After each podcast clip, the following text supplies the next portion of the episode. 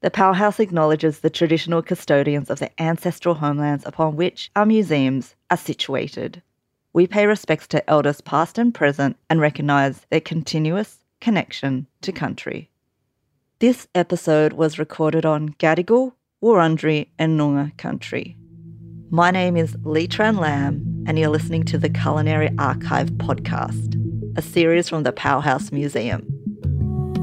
The Powerhouse has over half a million objects in its collection, from a century old handwritten tomato chutney recipe to an indigenous bush tomato textile design by Lena Puerla to a 23 year old jar of Napolitana sauce made for Ken Done's Sydney Harbour Bridge pasta.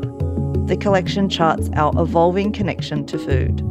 The museum's culinary archive is the first nationwide project to collect the vital histories of people in the food industry, such as chefs, producers, writers, and restaurant owners who've helped shape Australia's tastes and appetites.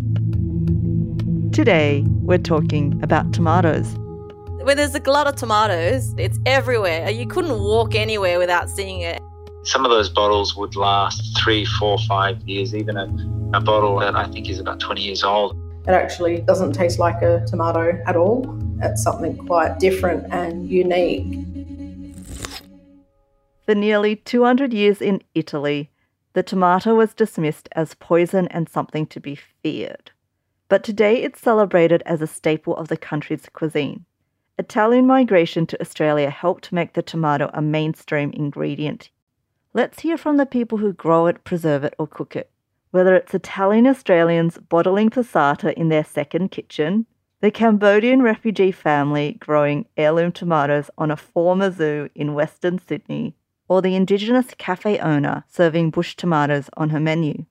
But first, let's start with how this beloved ingredient ended up in our pasta and pizza and got such a bad reputation in the first place. Hi, I'm Cecilia Leong Salobir, a food historian. The tomato, by its scientific name, Lycopersicon esculentum, originated in South America. The origin story for tomatoes probably begins more than a thousand years ago as a wild plant in Central and South America. Because the name comes from Nahuatl, which was commonly spoken in central Mexico before Spanish colonization, the theory that the tomato was most likely domesticated in Mexico seems rather solid. But when we think of the tomato, we think of Italy, right? And its association with the country is pretty surprising given that Italy largely ignored the fruit for nearly two centuries. See, the Spanish introduced the tomato to Europe in the 1500s, but the first recorded tomato sauce recipe doesn't appear in Italy until 1692. Turn to the pages of Lo Scalco alla Moderna by Antonio Latini, and his recipe resembles something more like a Mexican salsa, thanks to the chilies on the ingredients list. We think of tomato sauce as a classic building block of Italian cuisine, whether it's layered in lasagna or slathered on a pizza base. But Antonio Latini, the first guy in Italian history to publish a tomato sauce recipe, described this and named this as a Spanish style sauce. So, a tomato is not an Italian thing. A lot of things in Italy are not Italian. You know, the Italians have been one of the great initiators or adapters. Hi, my name is Joe Vargetto. I'm from Mr. Bianco and Cucina Povera in Melbourne. I have been a chef in kitchens for approximately 27 years. So the tomato holds so much history. If you go to, to Italy and you talk about sauce, the first thing they say is obviously tomato sauce. As you go down south, the sauce is very red. As you go up north, it kind of changes color to a brown. There's more meat, there's more pork. The tomato came across and Europe changed as a landmass and we started to become more segregated and became more religiously secular. When tomatoes reached Italy by the middle of the 16th century, they were viewed with suspicion at first due to their perceived unusual qualities. Throughout the 16th century, Europeans in the south began to adapt to this fruit. In the north, they still kept their distance a while longer, continuing to claim that tomatoes were poisonous this continued in part because of the way dinnerware was made in Europe. the rich ate their food served in pewter vessels. Pewter is a metal with high lead content. Because of the high acid content of tomatoes, the lead from the plates was leached out into the food. We shouldn't be surprised that Italians shunned the tomato for so long. It was known as a poison apple, after all, and the fact they were lethal when served on pewter plates means you might not look at the powerhouse collection of such plates in the same way again.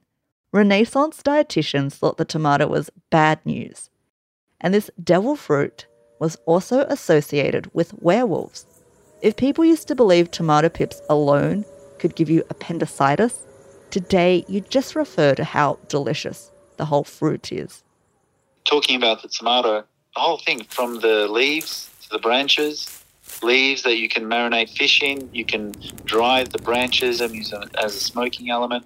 You can add to marinate things. You can do so much the little green thing that connects the tomato to the branch.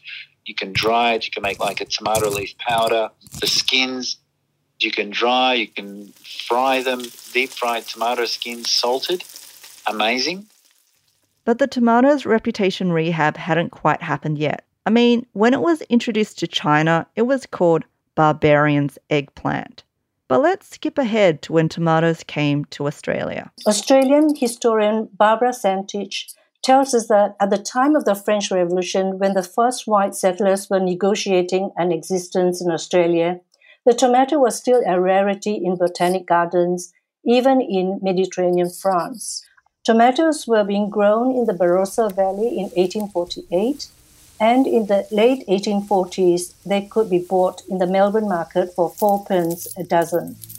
But they were not yet commonplace if you look into the Powerhouse collection, you'll find a handwritten tomato sauce recipe from 1858. The calligraphic instructions are a little hard to decipher, but you do add a pinch of brown vinegar before you bottle the sauce. If you think of jars of tomato sauce today, though, you might think of the rows you see in the supermarket, which are sometimes called ketchup. You might not realize the name is from a Chinese word, and ketchup originally was a fermented fish sauce possibly originating from Vietnam. It transformed as it moved around the world, and at one point you could find mushroom ketchup in the UK, which author Jane Austen reportedly was a fan of. Browse the Powerhouse collection, and you'll see our local version of ketchup, tomato sauce, represented in many vintage label sheets for Fountain, a Sydney company that began in 1906 in the space where Belvoir Street Theatre is now. Australia's appetite for tomato sauce only grew from there and would soon take on an Italian direction. Parents came here in 1956. I remember being in a car, driving out to the farm, picking the tomatoes, bringing them back in the case, and then making the sauce. After a few years, places like Vic Market, and Footscray Market, and then started to box them up We'd wake up really, really early the day before. Mum and dad and all the other relatives would be cleaning all the equipment, you know, because it would be in storage for quite some time. The equipment was very, very basic. It was more of a handheld or hand winding tomato press. Old vats that were used uh, for washing babies. Let's say, you know, the like little washing crates for for babies' baths and things like that. So you'd never throw away anything in your garage and you only use them once a year, so everything would be washed, all the bottles washed, all the equipment washed. And that was the lead up. Then the ingredients came. So you have main ingredients was obviously tomatoes, basil, salt, and olive oil, maybe.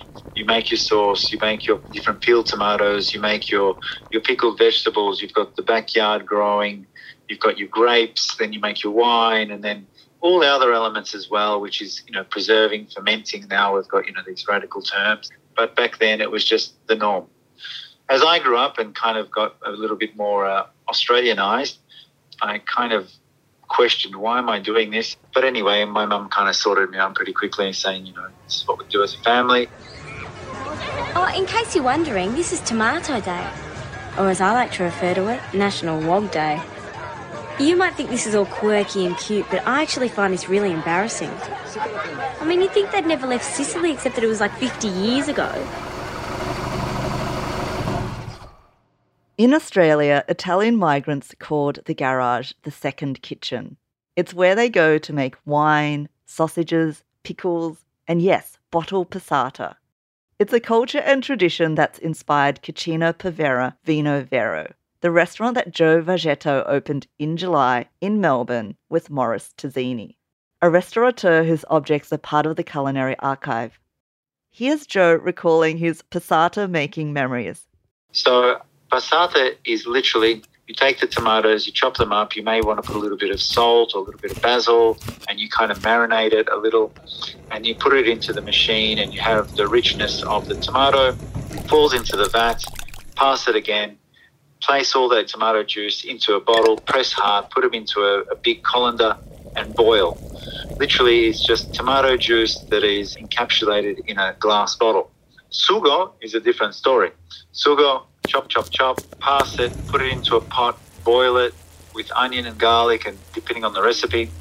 Then, once it's kind of slightly warm, put it into a bottle, seal it, put it into the big boiling vat for very slow simmer for a couple of hours, and then you just switch off the fire and you wait till the next day until everything goes cold, and then you start to bring everything out.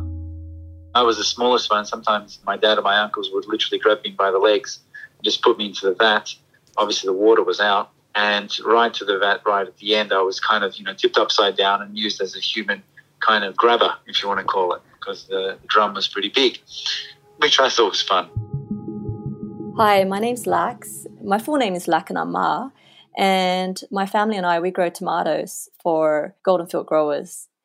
I was six years old, and back then people didn't have daycare and childcare like they do these days.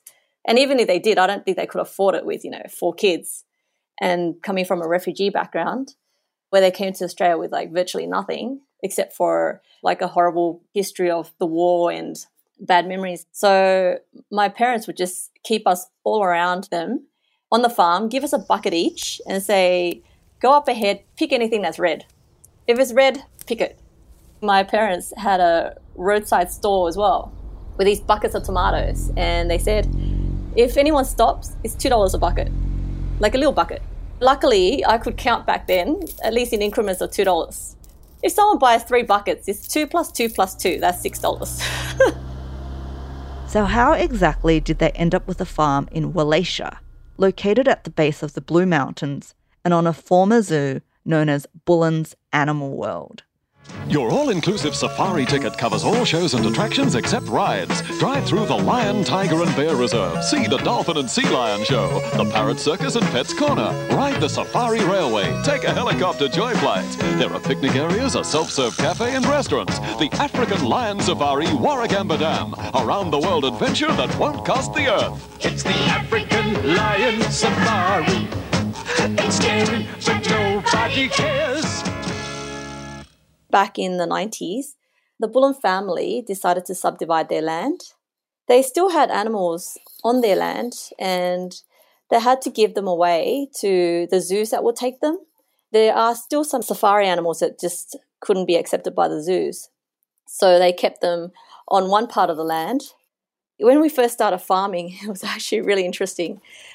On one side of the farm, there were zebras roaming around with water buffaloes, monkeys in the trees, and emus running around, and sometimes they would actually escape to our own farm and start chasing us. That created like a lot of adrenaline.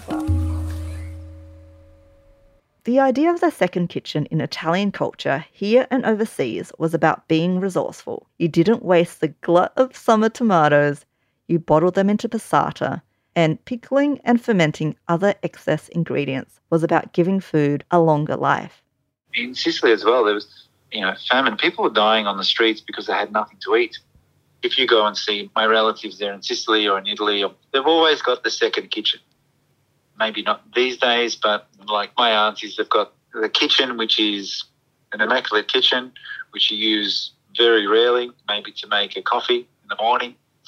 But then you've got the outside kitchen, which is usually flanked by three freezers, all with chicken cotolette or schnitzels or, you know, brodo and things like that. But that's all in the garage.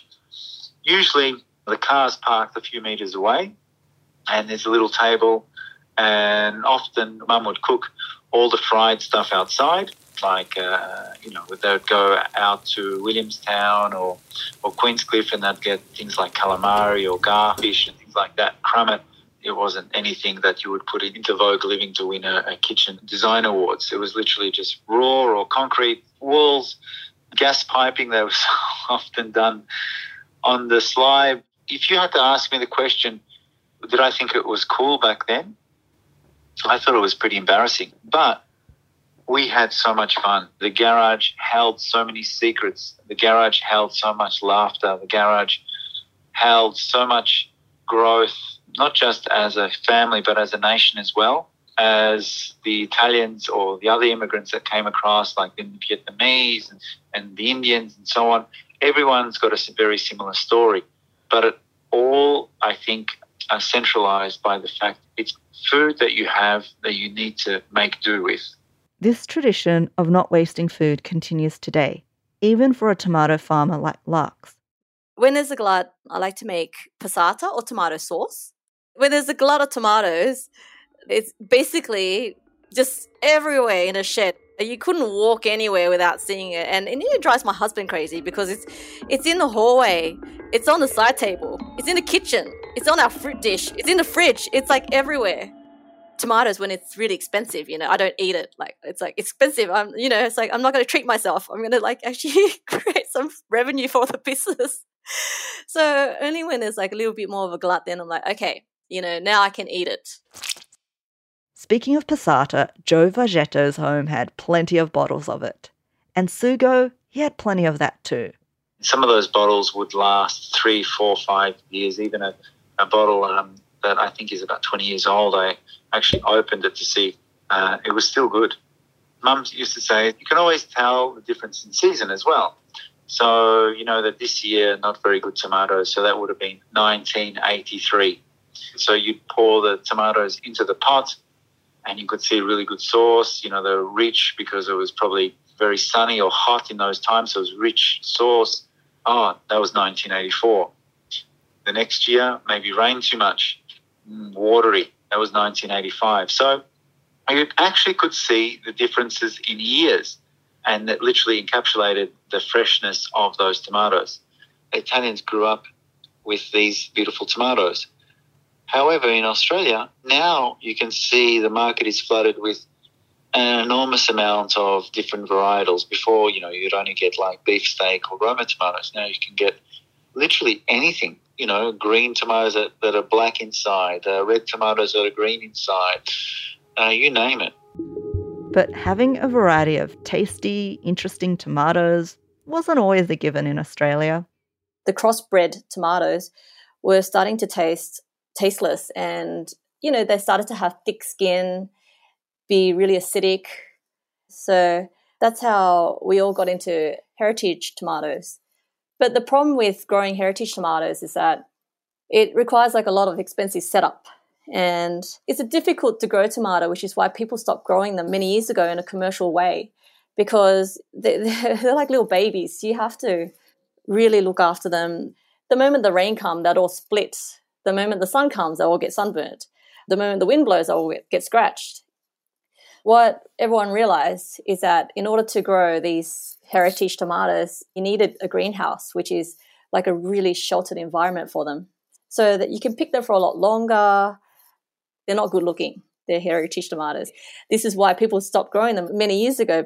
Not only are they weird shape, they've got like these weird skin patterns sometimes. You know, sometimes they look like someone sat on them and they split into four. They're also fleshier. The interesting thing about heritage tomatoes is that you can actually eat them when they're green and they still taste good. I think that's like the biggest difference between these heritage tomatoes and these hybrid tomatoes. Heritage tomatoes are easily bruised, and because they require such delicate handling, their price is usually a bit more expensive as well you can't just throw them into the bucket. You can't just pour them into the machine for the machine to grade and brush and clean and wash and roll into the boxes. It needs to be all handled by hand in a soft way. The sort of tomatoes that we grow uh, from back in the old days would be red ox heart, pink ox hearts, black Russians, green zebras, uh, yellow golden jubilees, tigerellas, the green zebras as well. We like to sell them loose in single colors, and we also like to sell them in a mix because a lot of restaurants and cafes like to do these heirloom salad where different colored heritage tomatoes make a really nice dish with a little bit, you know, balsamic vinegar, a bit of oil, some cheese, some basil, or they can be roasted as well, which is really tasty. The best thing about anything that's heirloom or heritage is that you can actually grow them all from seeds. You can actually just take like a ripe tomato, and I shouldn't say this, but squeeze the thing and then dry it out, dry the seeds, and then you can actually take these seeds, and pretty much almost every single seed is viable. My family has been saving these seeds diligently every single year. You can actually grow them perpetually, forever and ever, as long as you remember not to eat all the tomatoes or sell all the tomatoes and actually save something for the future. Search through the Powerhouse collection and you'll find various Indigenous depictions of the bush tomato, from the Eora to Alice screen by Gamilaroi artist Leonie Dennis, to a kulamon, or a dish used to carry bush tucker, that depicts the bush tomato dreaming. Someone who knows a lot about bush tomatoes is Sharon Winsor, the Ngemba Weilwan businesswoman behind Indigiearth, who sells bush tomato products. She also runs Warakirri Dining, which offers bush tomato quiches and other menu items that showcase Indigenous ingredients and culture. I've been in the industry commercially for 26 years. Probably about 15 years ago, I first encountered the native tomato. It was through another Aboriginal business, a lady who I still do quite a lot of work with, Rayleen Brown from Kungkas Can Cook in Alice Springs. So, along with all of our native ingredients, the bush tomato is no different with the cultural significance and how they're harvested. One of the reasons I support Rayleen quite a lot is that Rayleen just works with the women and the young girls out on country in Alice Springs Traditionally, bush food is women's business, and being able to support that is something that is important to me. The community and the women that Rayleen work with is wild harvested bush tomato. There are some other growers who are now farming and cultivating the bush tomato, but there is a significant difference in the wild harvested and the cultivated bush tomato and being able to wild harvest and continue those cultural practices and looking after Mother Earth and looking after country in the process is very important and something I'm passionate about. So, what does bush tomato taste like, and how does Sharon Winsor use them at her Warakirri Cafe in Mudgee, New South Wales? What I think it tastes like varies to other people. I describe it as a earthy burnt caramel flavor. I've had other people tell me that they think it tastes like burnt Vegemite or lots of other different flavors. So I think it depends on the palate and who's tasting it. I'm actually quite used to eating lots of native foods, so I don't find the bitterness of some fruits unappealing at all. I actually like those flavors. I get asked that quite a lot how to compare it to European tomatoes or ingredients, and it actually doesn't taste like a tomato at all. It's something quite different and unique, and commonly known as a desert raisin, probably a little bit more similar to a sun dried tomato that you can buy, like a marinated sun dried tomato. Any of the flavors that we serve at the cafe always opens the conversation. What is this? Where does it come from? And it still surprises me how little people know about native foods and how many varieties of native ingredients that we have. And we have a good size garden at the cafe where we're using plants and ingredients. And so people can walk through the garden and have a look and smell and taste as well. Tomatoes can kickstart a conversation about the reality of growing the fruit during a time of climate change, particularly with hybrid species. Hybrid is when you take one tomato, then you cross it with another tomato. basically you're finding plants that a variety that's more tolerant to these particular weather patterns and you're crossing with another variety all it takes is one or two days particularly two or three days of extreme weather to stress a plant to its death. And in the last three years even i've noticed that we're experiencing these severe weather. A lot of these fruit and vegetables have a lot of water content inside them. And you're basically boiling the water inside these fruit and vegetables. And tomato is no exception. After those couple days of extreme heat wave, all growers, including ourselves, suffered heat damage and heat burn on our tomato crops. And it was pretty much a total loss inside our greenhouses. And when it was about 48, 49 degrees, inside the greenhouse, we were looking more like 55, 60 degrees. The flip side also is cold weather. And two or three consecutive days of these sort of temperature, is basically enough to kill the plant. It's like putting all our plants into the freezer. The, the, sad thing about the future is a lot of the heirlooms probably won't be viable and won't be able to survive the coming change. There'll be like a shorter growing seasons for all these heirlooms. It's a lot of work in order to bring like a piece of something edible from seed onto someone's plate. Speaking of work, in 2017, Sharon Winsor collaborated with Fanny and Alex Chan from Obu Chocolates. She sent bush tomatoes and other native ingredients for them to experiment with in their Sydney chocolate shop. When Alex Chan tried the bush tomatoes, which were tiny in size, he was thrown off guard by how unbelievably powerful their flavour levels were. This is like Chinese medicine, he said and laughed. It's so intense. I quite like the bitterness of the bush tomato with chocolate.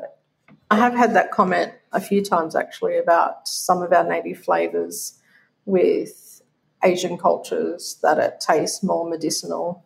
Speaking of Asian flavours, let's hear Larks talk about a dish that's personally significant to her, built from the unique tart taste of green tomatoes. It's something that I grew up with.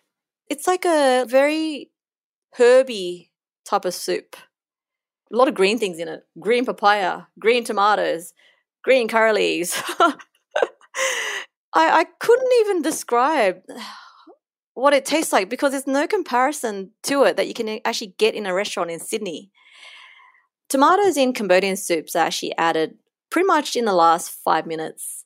So you can get a bit of texture. You can see the tomatoes. You don't want it to break down into like a puree in your soup.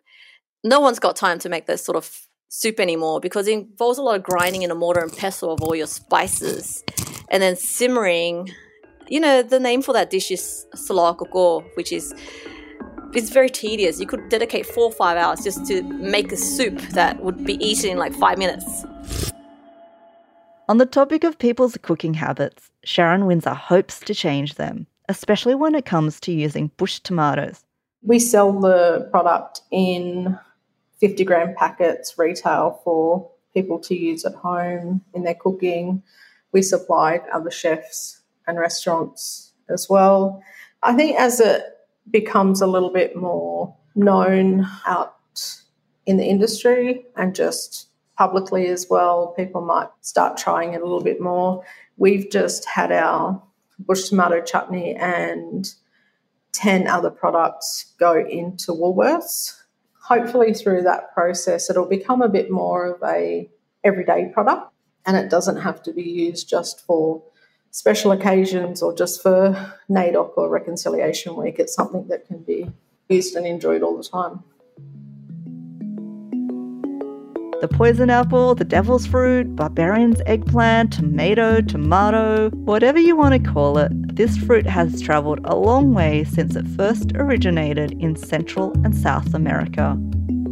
Cecilia Leong Salobir explained its introduction to Australia, and Joe Vargetto told us about his Italian family's tomato preserving traditions handmaking passata and sugo in the garage, a space full of secrets, laughter, and bottled tomatoes that still are edible 20 years later.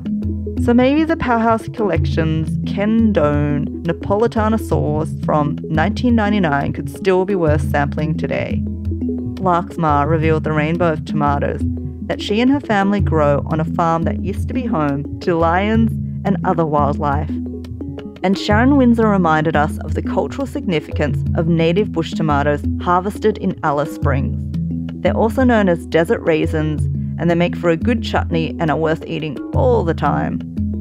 Today, we no longer fear the tomato or assume it has sinister werewolf connections, and welcome its tangy, sour, bracing, and sweet flavours in a pasta sauce, Cambodian soup, or sandwich. The green tomatoes, I like to use them in soup, and I particularly like them pickled because it's such a quick way to use it and it's really refreshing. Tomatoes. How to eat them? Best way is slice, a little bit of salt, a little bit of olive oil, and some black pepper on top, and off you go. This episode was inspired by items from the Powerhouse collection, such as a handwritten tomato sauce recipe from 1858, vintage label sheets for fountain tomato sauce, a coolamon depicting the bush tomato dreaming, and more. Find a link to these objects in the show notes. This podcast was written and researched by me, Lee Tran Lam. Our executive producer is Kara Stewart, and the show is produced by Aisha Ash and edited and sound designed by Mara Schwert Vega. Our theme music is River at Work by Asa Tone, and the commissioning editors are Lisa Havilah and Callum Cooper. A special thanks to Annie Turnbull. To keep up to date with the latest episodes and new content from the Powerhouse Museum, follow us on Spotify, Apple Podcasts, or wherever you listen to podcasts.